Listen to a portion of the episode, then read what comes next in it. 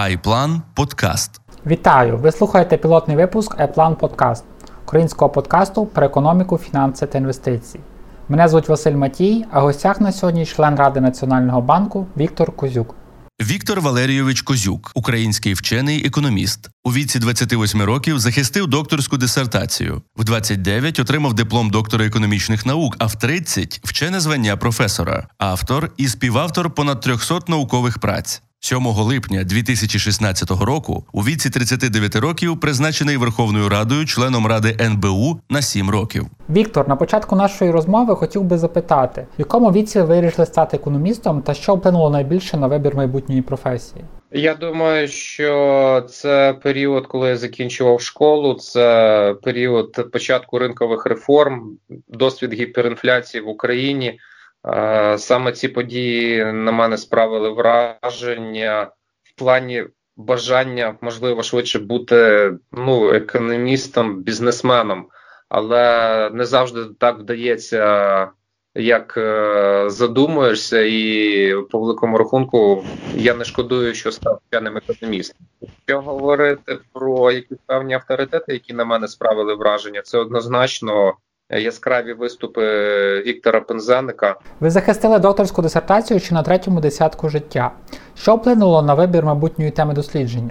Якщо не помиляюся, вона звучить так. Центральні банки в умовах глобалізації, основні напрямки трансформації монетарної політики національного та міжнародного рівня. Захистив я її в двадцять вісім, а диплом отримав вже в двадцять дев'ять. Ну, це нюанси, але тим не менше.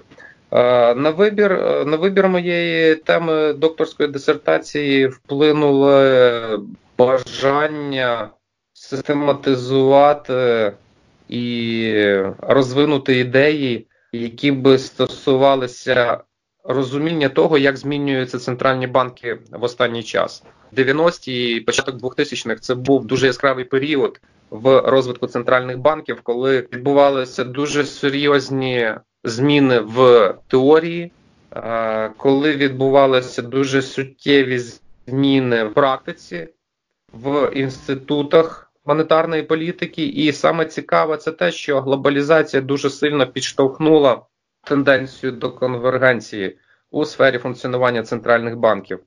Ми бачимо на сьогодні, що країни, які переходять е, якусь певну межу економічного розвитку, починають здійснювати або реалізовувати монетарну політику і розбудовувати інститути монетарної політики приблизно на однакових принципах. І е, такі групи країн стикаються також з приблизно однаковим набором проблем. От саме ці питання я намагався висвітлити в своїй докторській дисертації. Ще дуже цікаво, і певно, слухачам було цікаво почути більше про роботу в Раді Національного банку, тому що це такий орган, який трошечки окутий таємницями, особливістю його функціонування.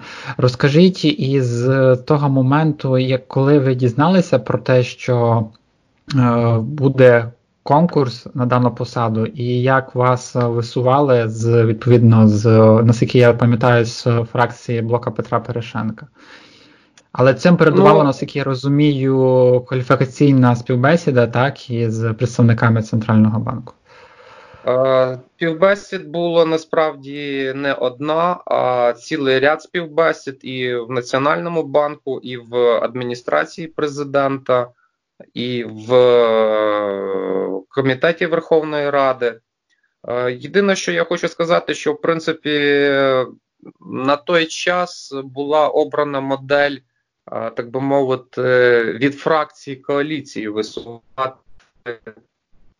кандидатів. Хоча це була технічна передумова, і мені здається, що більшою мірою спрацьовували, ну, можна так сказати, швидше професійні критерії, ніж, власне кажучи, належність тої чи іншої висунутої людини, власне кажучи, до інтересів фракції, чи до політики фракції, чи ще щось таке. Я можу з певністю сказати, що я не бачив, щоб той чи інший представник Ради ен бе у, обраний від парламенту, от саме за такою моделлю делегування, обстоював інтереси конкретної фракції. Я думаю, що набагато більше спрацьовує його особистий економічний світогляд. Що стосується Ради НБУ, в рамках вітчизняного законодавства цей орган справді певною мірою є унікальний, тому що не можна сказати, що Рада НБУ є в чистому вигляді наглядовим органом, тобто це не тільки виключно орган корпоративного управління в центральних банках, хоча б тому, що основне конституційне завдання даного органу – це розробка основних засад грошово-кредитної політики і контроль за її виконанням. Саме це наділяє Раду НБУ певними макроекономічними функціями, які скеровують і фактично скеровують політику Центрального банку і фактично визначають те, який монетарний режим повинен бути реалізований для того, щоб досягнути е- тих завдань, які визначені законом про Національний банк. Тобто фактично Рада НБУ визначає монетарний режим для реалізації правлінням мандату Національного банку. Е- Чим це відрізняється від багатьох інших країн і досвіду багатьох центральних банків? Ну, по-перше, це своєрідна дворівнева модель управління центральним банком, коли є орган, який є квазітехнократичним, квазіполітичним, і який фактично обирає монетарний режим.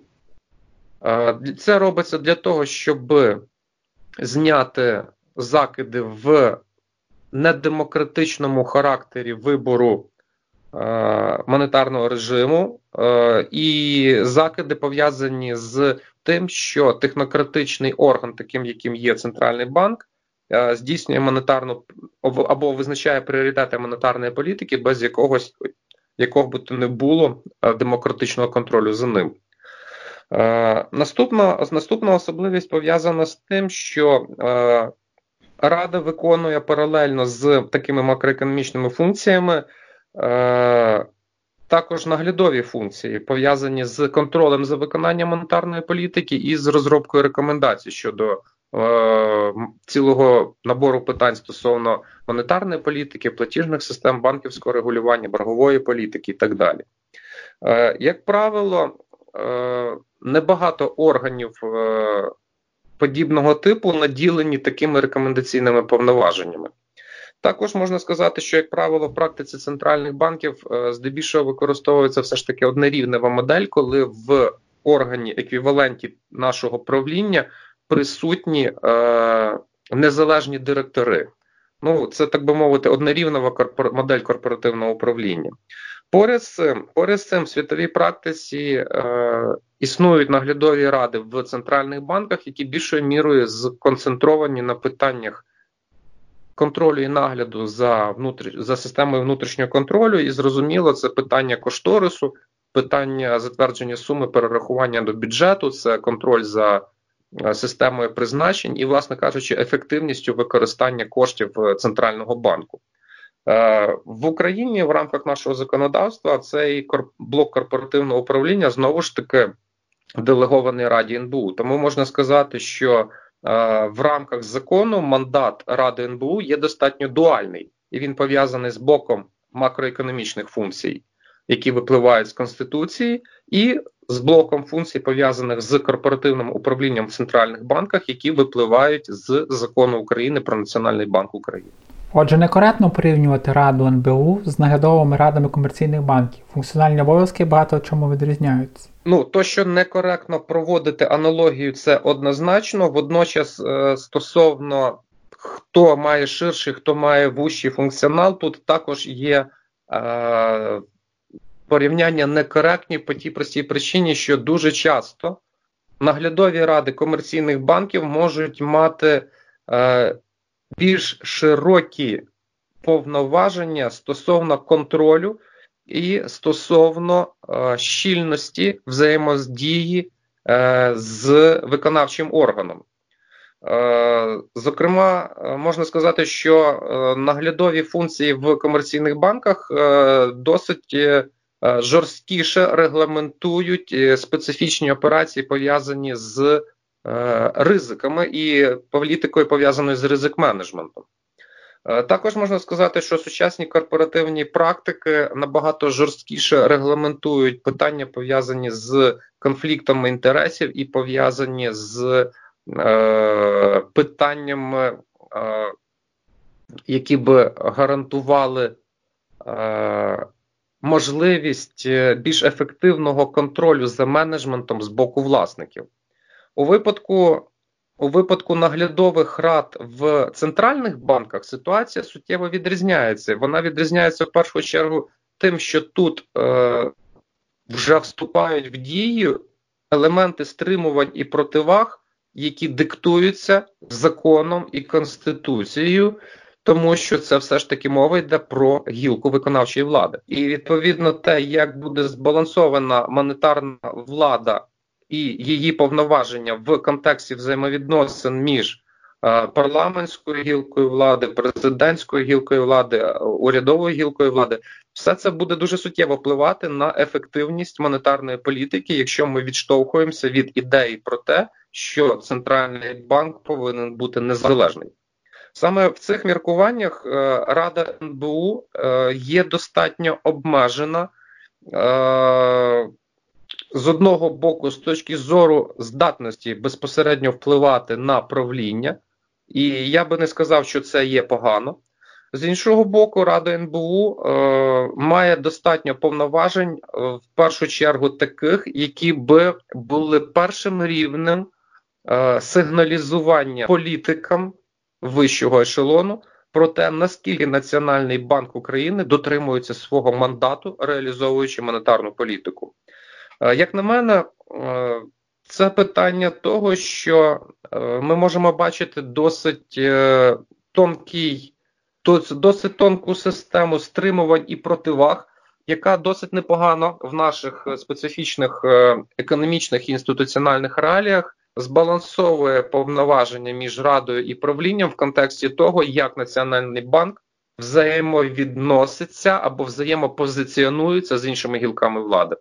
Тому я можу сказати, що е, будь-які спроби переглянути е, повноваження Ради, посилюючи їх чи додатково обмежуючи правління, вони можуть дуже суттєво вплинути на зміну такого балансу стримувань і противаг і певною мірою призводити до того чи іншого дисбалансу у взаєминах е, між гілками влади в Україні, що неодмінно може позначитись негативно на ефективності макроекономічної політики. Завдяки чим законодавчим ініціативам було досягнуто тонкого балансу стримувань та противаг у функціональних обов'язках правління та Ради Національного банку? Треба подивитися на цю о, проблему в більш такому ретроспективному плані. Україна є країною, яка найпізніше зі всіх постсоціалістичних економік ухвалила закон про свій центральний банк. Це відбулося в дев'яносто дев'ятому році. А перед тим, а перед тим е- перша норма, зак- ну, законодавча норма високого рівня, це була Конституція дев'яносто шостого ринку, року. Е- тобто, якщо більшість країн постсоціалістичних ухвалювали закони в період дев'яностих, початку дев'яностих і до десь дев'яносто п'ятого дев'яносто шостого фактично всі в них прийняли закони про свої центральні банки, чим суттєво е, і досить швидко наділяли їх відносно незалежним статусом, Україна в цьому плані суттєво спізнилася. Е, наступний момент. Е, країни Центрально-Східної Європи, які інтегрувалися в Європейський Союз, проходили декілька стадій реформи е, мандатів центральних банків, і всі вони рухались в напрямку підвищення їхньої незалежності, для того, щоб відповідати формальним вимогам членства в Європейському Союзі. Ну і, відповідно, хто вступав в зону євро, там вимоги були ще е, жорсткіші. Стосовно України, то перший драфт е, закону про Національний банк я побачив в дев'яносто восьмому році, і мені видалося, що він м, побудований явно за принципом намагання встановити досить серйозний контроль за Національним банком з боку парламенту та уряду. Е, Однозначно, що це був шлях е, зовсім в іншому напрямку. Тому е, закон, який був прийнятий в дев'яносто дев'ятому році, певною мірою е, відхиляв е, ті моменти, які одіозні моменти, які були прописані в першому драфті дев'яносто восьмого року. Тим не менше, він залишав дуже багато формальних лазівок, як реалізувати цей контроль за, за Національним банком. Зокрема, саме цікаве це те, що закон України дозволяв або уможливлював бути членами Ради Національного банку, там, наприклад, міністром, головою Верховної Ради. Тобто поєднувати посади? Тобто поєднувати такі речі. Тобто те, що по великому рахунку виходить за межі будь-якої нормальної практики е- незалежності Центрального банку і взагалі е- розподілу на монетарну і фіскальну владу. Інший, е- новий певний поштовх до реформ е- мандату Національного банку був... Е- В дві тисячі восьмому році, коли Україна звернулася по допомогу до ем ве еф задля подолання глобальної фінансової кризи. І також можна сказати, що в той час було змінено мандат Національного банку. Зокрема, було прописано, що основним завданням Національного банку є забезпечення цінової стабільності. Однак більш-менш фундаментальні зміни в структурі Національного банку е, і в підвищенні його інституційної спроможності були здійснені в рамках е, прийняття поправок до закону дві тисячі п'ятнадцятого року, знову ж таки під егідою співробітництва України з Міжнародним валютним фондом. І, власне кажучи, саме з того часу бере початок та модель, яка на сьогодні є чинна. Тобто, якщо відповідати на ваше питання в найбільш короткій формі, то можна сказати, той тонкий баланс стримувань і противаг, який має місце на сьогодні, датується саме п'ятнадцятим роком. Я можу Розуміло, сказати в більш, більш широкому контексті, що для дуже багатьох країн саме співробітництво з Міжнародним валютним фондом є чи не єдиною здатністю суттєво вплинути на покращення інституційного забезпечення функціонування своїх центральних банків. Це не тільки випадок України. Від цим страждають багато інших країн. Завершаючи тему про Раду Національного банку, окресліть коротко тезами структуру і яким чином відбувається призначення і колегіальність прийняття рішень, як виглядає. І чи має право кожен член Ради на свою незалежну позицію? Перше. Призначення відбувається наступним чином, що чотири члени Ради ен бе у призначає парламент, чотири члени призначає президент, голова ен бе у входить в Раду ен бе у за посадою. Закон також передбачає, що є необхідна ситуація, яка би забезпечувала неперервність роботи Ради. Саме через це ми призначені на різні строки. Відповідно, кожне наступне призначення – Кожне наступне призначення буде вже таким, яке унеможливить припинення роботи Ради. Звичайно, кваліфікаційні вимоги є досить, досить високі, і я думаю, що тут навіть питання не стільки в самих формальних кваліфікаційних вимогах, скільки в вимогах до фахового розуміння макроекономічних проблем, проблем функціонування банківської системи, функціонування глобальних фінансів по змісту, наскільки людина готова до того, щоб виконувати відповідні функції. Е, наступна теза стосовно е, роботи Ради. Це питання в тому, як, е, як будувати модель голосування. Можна е, працювати безмежно довго для того, щоб знайти або вийти на одностайне рішення, можна послуговуватись принципом більшості. Е, зрозуміло, що е, тут бажано, бажаним є принцип і демократичності при проведенні е, голосувань, і принцип, власне кажучи, здорового глузду, коли е, якщо голова бачить, що та чи інша позиція ну, не набере більшості, то, можливо, і немає сенсу затягувати час і обговорювати речі, які і так не пройдуть. Тому я думаю, що ну, з цим, з цим взагалі-то я не бачу якихось проблем. А, і наступне дуже важливе ваше питання про те, чим кожен член Ради має право на свою незалежну думку. Я скажу навіть більше. Мені здається, що кожен член Ради зобов'язаний мати свою незалежну думку. І, відповідно, Рада як колегіальний орган ухвалює своє рішення на основі того, що такі незалежні думки конвертуються в колегіальне рішення. Тому е- незалежність думки є, як на мене, фундаментальною передумовою для ефективності роботи такого органу, е- як Рада Національного банку України. Ну, зараз ми тоді перемістимося на рівень глобальної економіки, на проекцію, трошечки розглянемо світову економіку через призму глобальної економічної кризи. І перше, що я хотів вас запитати, це взагалі, які ваші думки стосовно особливості перебігу світової економічної кризи, яку ми зараз спостерігаємо у дві тисячі двадцятому році.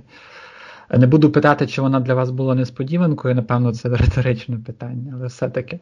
Чи вона була несподіванкою? О, хочу розпочати відповідь на це питання з такого моменту. Знаєте, це саме той чорний лебідь, якого всі насправді чекали. Тобто, якщо подивитися за тим, спостерігати за наративом, який активно розвивався з сімнадцятого-вісімнадцятого років, можна побачити, що всі чекали е- нової глобальної фінансової кризи, тільки ніхто толком не міг зрозуміти, звідки вона прийде. Е- Події дев'ятнадцятого року, або навіть, краще сказати, кінця вісімнадцятого-дев'ятнадцятого років вказували на те, що існує дуже багато індикаторів, е- які по великому рахунку вказують на те, що криза ось-ось через квартал, через два квартала має вже розпочатися. Но парадоксальним чином вона ніяк, ніяк не розпочиналася. І, е- власне кажучи, е- спалах коронавірусу в Китаї е- запустив епідемію, яка і, власне кажучи, призвела до появи кризи. Однак, знову ж таки, це зовсім не та криза, яку чекали. Е, в чому специфіка цієї кризи від всіх інших? Перш за все, це є все ж таки криза, пов'язана з е, шоком пропозиції. Або це криза, яка не пов'язана з питаннями фінансів, е, питаннями банків чи питання неправильної політики. Це питання того, що епідеміологічні заходи, які запроваджують уряди багатьох країн, розірвали ланцюги поставок і зупинили процес виробництва, процес надання послуг і розірвали звичні економічні зв'язки в, в країнах. Що потягнуло за собою проблеми з безробіттям, проблеми з податковими надходженнями, зупинку бізнесів, зупинку е, глобальної торгівлі е, і так далі і тому подібне. Все, що ми бачимо вторинно, як сповільнення або навіть спад економіки, безробіття, е, девальвації в багатьох країнах, е, фундаментальну корекцію на фінансових ринках, відплив капіталів з країн з ринками, що формуються, це вже є вторинні наслідки, які в багатьох випадках спираються на дві фундаментальні речі. По-перше, ми досі не знаємо і не можемо навіть приблизно оцінити, наскільки довго триватимуть ці процеси. І зрозуміло, чим довшими будуть протиепідеміологічні заходи, тим глибшою буде сама криза. Наступна, це, наступний вторинний ефект випливає з того, що ми до кінця не розуміємо, якою буде відповідь з боку економічної політики на цю кризу. Чому? Тому що, знову ж таки, чим глибшою буде криза, тим радикальнішими, менш конвенціональними і менш стандартними будуть рішення щодо дизайну пакетів підтримки економіки. І наступний дуже важливий момент. Ми, знову ж таки, спостерігаємо ситуацію своєрідного каскадоподібного наростання кризи. Чим вона, знову ж таки, відрізняється від багатьох інших випадків. Спочатку одна країна, потім група країн, потім інша група країн. Ну і зрозуміло, коли в кризу активно е, включилася вже економіка Сполучених Штатів, це повністю міняє всю картину е, і весь е, баланс в глобальній економіці. Ми бачимо, що Китай робить обережні кроки в напрямку відновлення, тоді як в США криза тільки наростає. Тому можна сказати, що саме ось це відрізняє кризу від усіх інших. Ми можемо спостерігати одну дуже цікаву закономірність. В усіх економіках, або переважно в усіх економіках, банківські системи не були епіцентром кризи, і поки що банкам вдається витримувати удар фактично в усіх країнах. Які, на вашу думку, чекають зміни на фінансову систему майбутнього? Чи стоїмо ми вже на порозі цих змін? Що я думаю? По-перше, це те, що період вкрай низьких процентних ставок в глобальній економіці затягнеться ще на дуже і дуже-дуже тривалий час. Можливо, ми зіткнемося з ситуацією з безпрецедентним періодом вкрай низьких або від'ємних процентних ставок. Наступна проблема пов'язана з тим, що як такі ці за низькі процентні ставки особливо не зможуть вирішити проблему реанімації економіки. Чому? Тому що коли усі економічні агенти опиняються в ситуації поступового зниження обсягу своїх заощаджень, для, тому що економічно активно перервалася, не генеруються доходи, коли формуються негативні очікування щодо майбутнього, споживання стискається, процентні ставки не допомагатимуть реанімувати економіку. Ось це дуже серйозний виклик для центральних банків, а можливо краще сказати, це серйозний виклик в цілому для підтримання монетарної стабільності. Але при цьому ми бачимо іншу картину, що навіть при низьких ставках і при, і при дефляційному, потенційно дефляційному ухилі е- з боку попиту, ми бачимо з боку пропозиції в дуже багатьох країнах стрибок цін. Це, зокрема, і в Сполучених Штатах е- ціни підвищуються на деякі продукти харчування, і в інших країнах. Чому? Тому що розірвалися ланцюги поставок. Виникає, звичайно, проблема, наскільки сильними буде цей ефект. Швидше за все, він буде короткостроковим, і ми знову ж таки можемо спостерігати, спостерігати в майбутньому певне посилення дефляційних тенденцій, але в короткостроковому періоді ми однозначно будемо спостерігати певний е, проінфляційний шок з, в ситуації з вкрай низьких процентних ставок.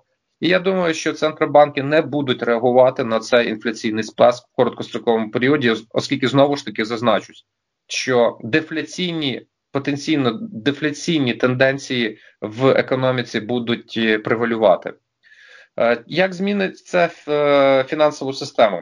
По-перше, це суттєво вплине на прискорення технологічної трансформації сфери фінансового посередництва.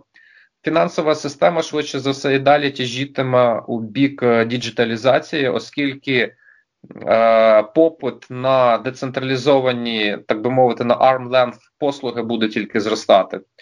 Е, інший, інший вектор, в якому буде рухатися глобальна фінансова система, це однозначно е, зниження залежності від е, запозичень.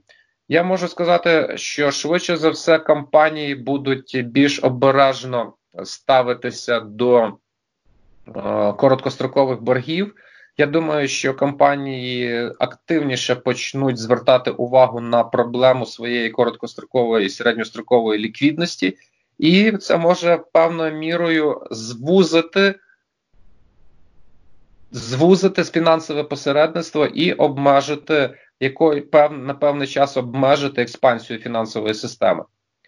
Е, іншим напрямком е, розвитку фінансової системи або трансформації фінансової системи це буде відновлення хвилі е, державних боргів.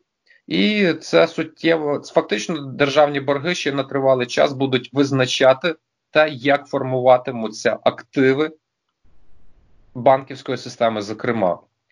Е, Також можу відзначити, що під певну негативну ситуацію попадають страхові і пенсійні фонди, оскільки їхні е- активи в основному сконцентровані в інструментах з фіксованим доходом, е- і певною мірою довготривала політика підтримання низьких процентних ставок позначиться на їх здатності генерувати чистий грошовий потік.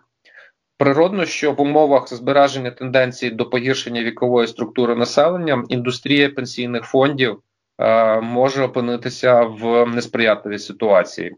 Що стосується ринків акцій, ну, як, як правило, вони реагують за принципом гіперреакції, тому відносно швидке відновлення економіки дозволить розраховувати на те, що і ринки акцій відносно швидко відновляться. Це саме стосується ринку первинних ресурсів, особливо енергоносіїв.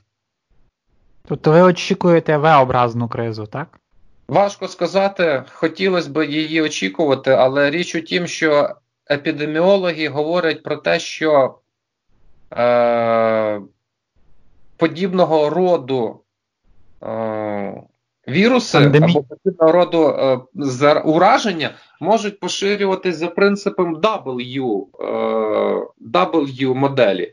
А якщо ми будемо говорити про те, що у нас на сьогодні розгортання економічної кризи більшою мірою прив'язане до е, епідеміологічних заходів, то не виключено, що ми можемо моделювати і більш негативний сценарій, який би описувався W recovery. Хоча зрозуміло, що хотілося б вірити у V-подібну модель виходу з кризи. Е, принаймні для цього є деякі теоретичні аргументи, чим вони суттєво відрізняються від L-recovery. Е, в першу чергу це те, що алокаційний механізм, запущений в дію з потвореннями у сфері кредиту, не був задіяний. Тобто, якщо ми візьмемо глобальну фінансову кризу, то глибина шоку і повільний вихід з кризи був пов'язаний з суттєвими негативами в розміщенні ресурсів внаслідок того, як фінансова система їх неефективно перерозподіляла. Це суттєво відрізняє ту ситуацію від теперішньої, оскільки фінансова система не була в епіцентрі кризи і вона не згенерувала неефективне використання ресурсів, принаймні на момент появи кризи. Саме це дає підстави вважати, що теоретично ми повинні очікувати V-подібного, V-подібної моделі відновлення. Як ви прокоментуєте вкрай песимістичні прогнози для світової економіки, які нещодавно висловила директор-розпорядник Міжнародного валютного фонду Крістіна Григорієва? Якщо ми говоримо про масштаб кризи, то вони абсолютно не нагнітають паніку, вони тверезо оцінюють масштаб проблеми. В першу, першу чергу це пов'язано з тим, що фактично глобальна економіка, чи не вперше, вся глобальна економіка, не економіка якихось країн чи регіонів, а реально глобальна економіка не продемонструє економічного зростання за результатами двадцятого, а можливо навіть і двадцять першого року. Такого справді не було ніколи в світі. Е, масштаби, масштаби втрат в багатьох випадках були пов'язані саме з обмежувальними заходами. І це природньо запускає в дію вторинні ефекти. От в цьому специфіка, специфіка кризи і, власне кажучи, те, що її глибина і масштаб перевищує, е, вже перевищує масштаби економічного спаду дві тисячі восьмого року, дві тисячі дев'ятого, мені здається, це вже однозначний доконаний факт. Питання тільки в тому, що розподіл спаду в розрізі країн може бути досить різним. Я не думаю, що при грамотній економічній політиці і реалі... швидкій реалізації програми з ем ве еф в Україні буде економічний спад на рівні п'ятнадцять відсотків, як це відбулося в дві тисячі дев'ятому році. Так, ми якраз плавно повертаємося до України. І що я хотів вас запитати, це про нещодавне рішення скасування заборони на операції Національного банку з о ве де пе. Хотів, щоб ви пояснили це нашим слухачам простими словами, про механізм та природу такого процесу і до яких можливих макроекономічних наслідків може призвести. Я би хотів розпочати відповідь на цього питання з певного уточнення. Що саме було в рішенні Ради? В рішенні Ради було е, скасування пунктів два і три рішення від липня дві тисячі вісімнадцятого року. Тобто Рада ен бе у не дозволяла, друге, не рекомендувала і третє, не спонукала правління до операцій на вторинному ринку, хоча не прямо це можна так прочитати. Е, що стосується самого, самого рішення, е, в чому його зміст? Е, деякі члени Ради припускають, що е, масштаби кризи і суттєві проблеми на первинному ринку потребують більш активної участі Національного банку на вторинному ринку О В Д П для того, щоб вирівнювати доходність. Ну, як правило, центральні банки вдаються до подібних речей для того, щоб, наприклад, в умовах турбулентності і шоку зблизити доходність по довгострокових і короткострокових інструментах. Однак, приймаючи до уваги ситуацію в Україні, будь-які рішення в подібному напрямку є швидше негативними і додають більше негативу. Чому? Тому що насправді у нас в довгострокових інструментах перебувають нерезиденти. І як тільки Національний банк почне вирівнювати криву доходності через активні операції на вторинному ринку, нерезиденти отримують шлюз по виходу з ринку і збільшують тиск на валютні резерви. Тому е- це той випадок, коли традиційні рішення центробанків по підтриманню вторинного ринку не працюють в економіках, які вкрай залежні до шоків потоку капіталу, які вкрай залежні до ролі валютних резервів у підтриманні макрофінансової стабільності і які вкрай чутливі до того, що суттєві зміни в обсяг величині обмінного курсу можуть запустити внутрішній відплив капіталів, так, так званий domestic drain. Ось саме через це, мені здається, інші члени Ради, які не підтримали це рішення, мотивували це тим, що подібні рішення Ради посилають ринкам негативний сигнал і безвідносно до того, чи, від, чи скористається цією можливістю правління, чи не скористається. Мені здається, що відзиви експертів або експертні позиції з приводу даного рішення е, продемонстрували, що це все ж таки ринки сприйняли як негативний сигнал. І мені здається, це рішення Ради було помилковим.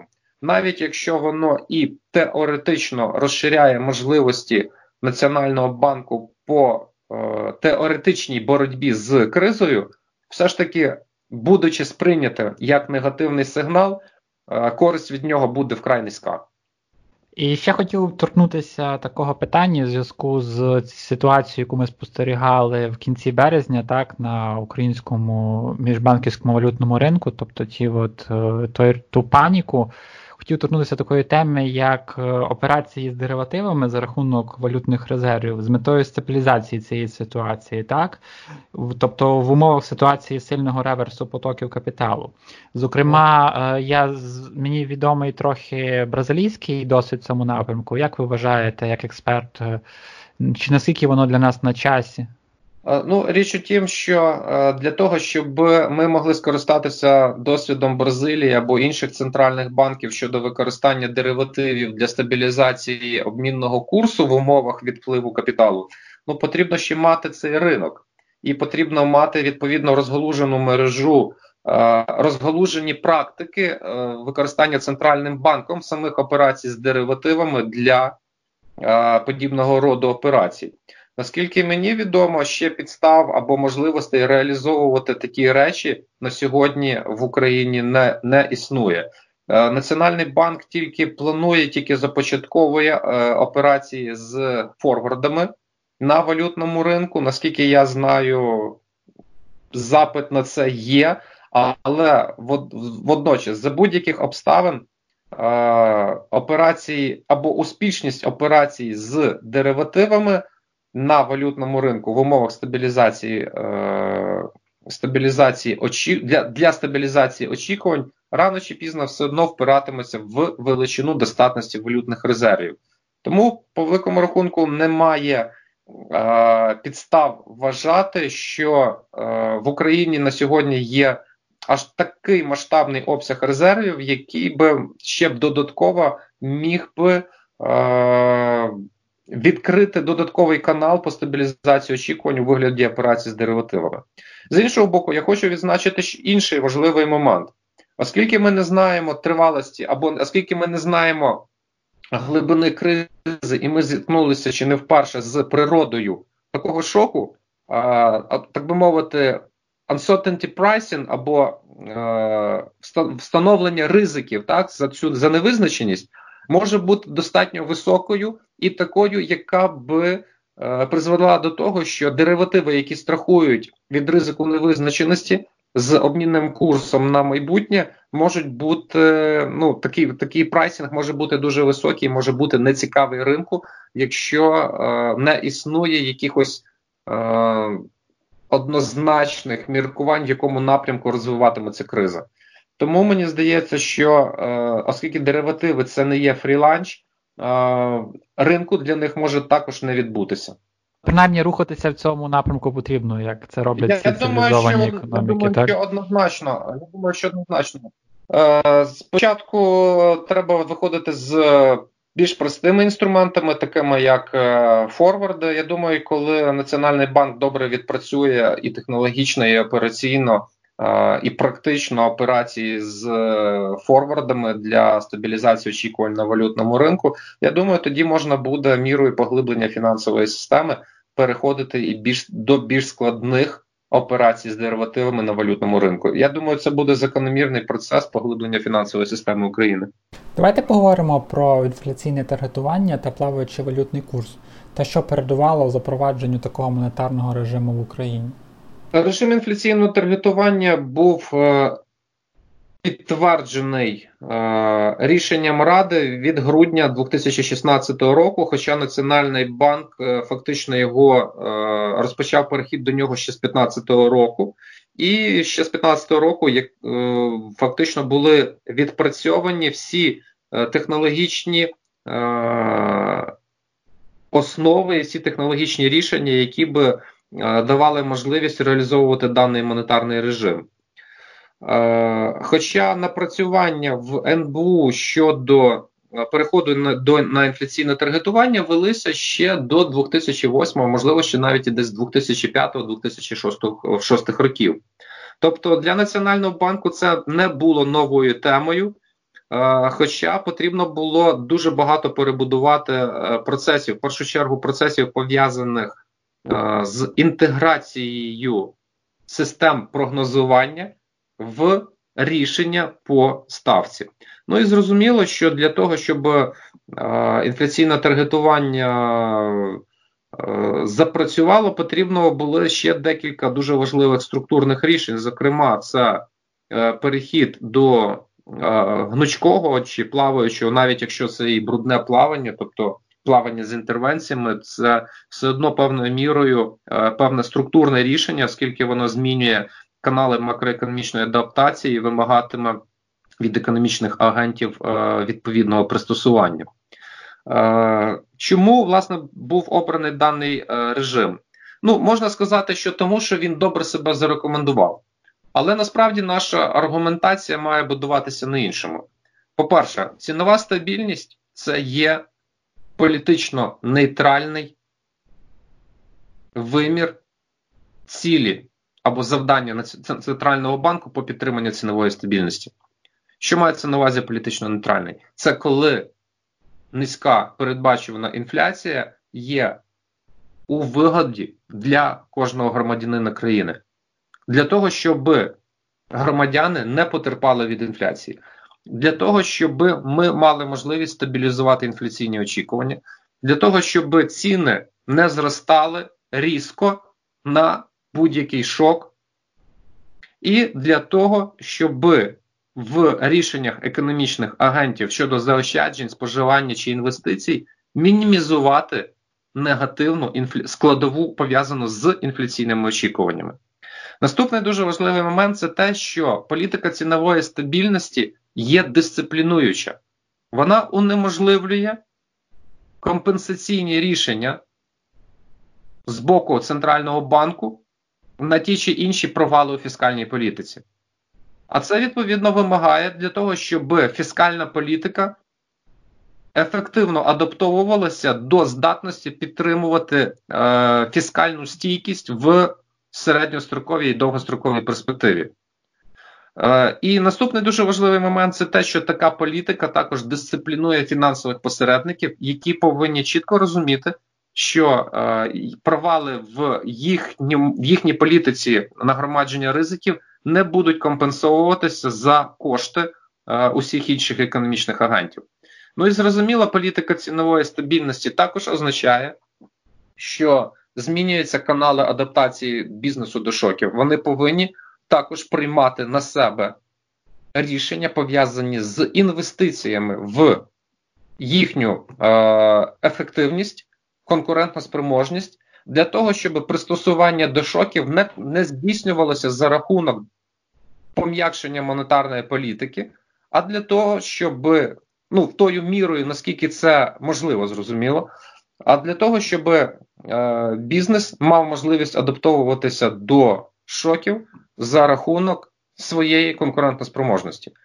Саме це, саме такі рішення, макроекономічні рішення створюють середовище для більшого, для зростаючої ролі інвестицій і під, інновацій, і підвищують конкурентоспроможність компаній.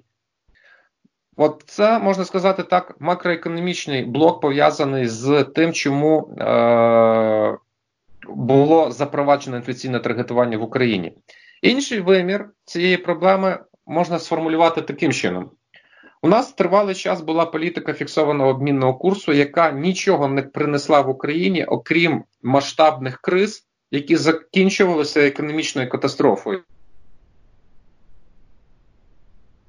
В дев'яносто восьмому, в дві тисячі восьмому, дві тисячі чотирнадцятому роках.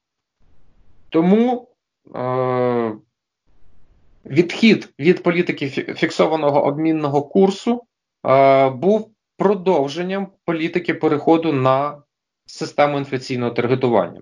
Ну і одразу для того, щоб ми розуміли, е- що е- чистого плавання або плавання в масштабах е- типу того, як плаває євро, там, чи єна, чи долар, у нас, звичайно, немає. Чому? Тому що в силу сукупності е, обмежень е, Національний банк проводить політику по згладжуванню коливань обмінного курсу, а це означає, що роль валютних резервів буде зберігатися ще тривалий час як дуже суттєва, як дуже суттєвий інгредієнт для підтримання макрофінансової стабільності. Я навіть більше скажу, що поєднання інфляційного таргетування з практиками нагромадження резервів і з реалізацію макропруденційної політики є своєрідним новим образом того, яким є Центральний банк в країнах з ринками, що формуються. Тобто ми є прикладом для інших держав, економік, яких розриваються в процесі запровадження плаваючого валютного курсу? Наскільки я знаю, такі країни, як Білорусь і Узбекистан, реально цікавилися досвідом України по переходу на інфляційне таргетування. Це, це доконаний факт. Просто, можливо, про нього не всі знають. Скажіть, будь ласка, а якою є роль облікової ставки в нашій економіці через призму емісії гривні у процесі нагромадження золотовалютних резервів? Ну, краще говорити не про емісію гривні, а краще говорити про те, що каналом збільшення грошової бази в Україні за останній час були операції з нагромадження валютних резервів. Природно, що це збільшує обсяги грошової пропозиції в економіку. І для того, щоб таке збільшення грошової пропозиції в економіку не дестабілізовувало міжбанківські процентні ставки і не давило на всі інші процентні ставки вниз, центральні банки, як правило, стерилізують подібні операції. Тепер виникає питання, як поєднати ситуацію, коли процентні ставки стають ключовим інструментом в рамках режиму інфляційного таргетування з е, валютними інтервенціями. Тут треба бути свідомим того, що коли центральна, коли облікова ставка стає ключовим інструментом і реалізовується операційна модель так званого процентного коридору, то при значних обсягах викупу валюти в банках завжди буде високий обсяг ліквідності, який компенсується операціями з депозитними сертифікатами. Е, слід одразу зазначити, що депозитні сертифікати в рамках системи процентного коридору з інструментами постійного доступу виконують не стільки стерилізаційну роль. Стерилізаційна роль – це вона вже з'являється, так би мовити, як похідна. Але основна їхня задача – не допустити зниження міжбанківських ставок нижче за рівень процентного коридору. Для чого це робиться? Це робиться для того, щоб при збільшенні ліквідності в банківській системі не було тенденції до різкого зниження в процентних ставках по депозитах до рівня, коли би очікування доходу від девальвації перевищували проценти, які приносять депозитні операції економічних агентів. От саме на це і спрямовано операції по нижній межі процентного коридору, коли поєднується облікова ставка як ключовий інструмент з валютними інтервенціями. Ми переходимо до нашої фінальної рубрики «Три в одному», в якій ми просимо нашого гостя поділитися улюбленим фільмом та книгою фінансової тематики та інформаційно-аналітичним джерелом, якому ви довіряєте та яке регулярно читаєте. Гаразд. Значить, стосовно, ну давайте, ваше питання, моя коротка відповідь. Книга. Якщо брати не фінансову тематику, а загальноекономічну тематику, однією з найкращих книг, я вважаю, це «Насильство і суспільні порядки». Хоч книга стосується більш інституціональної економіки, але вона відкриває глибоке, вона формує глибоке розуміння того, як взаємодіють економіка, політика і інститути. Якщо ж ми говоримо суто про фінансову економіку, я вважаю дуже е- прекрасною, лаконічною, але водночас інтелектуально насиченою книжкою «Фундаментальні ідеї фінансового світу». Фактично це е- поєднання теорії фінансових ринків з прикладами того, як лідери фінансової індустрії генерували нові ідеї і розвивали фінансові інновації. Книжка буде складна для нефахівців, але водночас ця, ця книжка є суттєвим поштовхом для е, кращого розуміння того, як працюють фінансові ринки. Фільм е, стосовно фінансів. Я би відзначив три. Пам'ятаєте, у вісімдесятих роках був такий фільм з Wall Street, з Чарлі Шином. Він прекрасно змальовує те, а, якою є психологія трейдера. Якщо ти хочеш бути справжнім трейдером, якщо ти хочеш досягнути е, справжніх е, вершин е, в цих питаннях. Е, другий фільм, звичайно, це «Big Short». Е, фільм... Е, Дуже нестандартно знятий, і він дуже цікаво змальовує те, що відбувалося за лаштунками глобальної фінансової кризи. Прекрасний, дуже цікавий фільм. Ну і третій фільм – це однозначно серіал «Billions». Я, я би рекомендував його всім тим, які хочуть зрозуміти психологію людей, які грають по-крупному і які грають вдовгу. По великому рахунку ми ніколи не зрозуміємо психологію олігархів, не подивившись цей фільм. А цей фільм прекрасно показує психологію людей, які е, ухвалюють рішення на мільярди.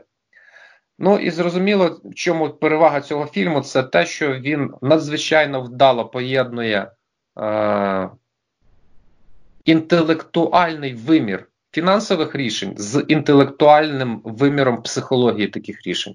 Тому я вважаю цей серіал одним з найкращих образів того, як працює сучасна фінансова економіка.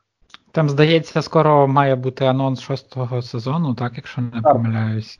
Інформаційне джерело? Я зразу хочу сказати, що це все залежить від того, в якій сфері ви працюєте.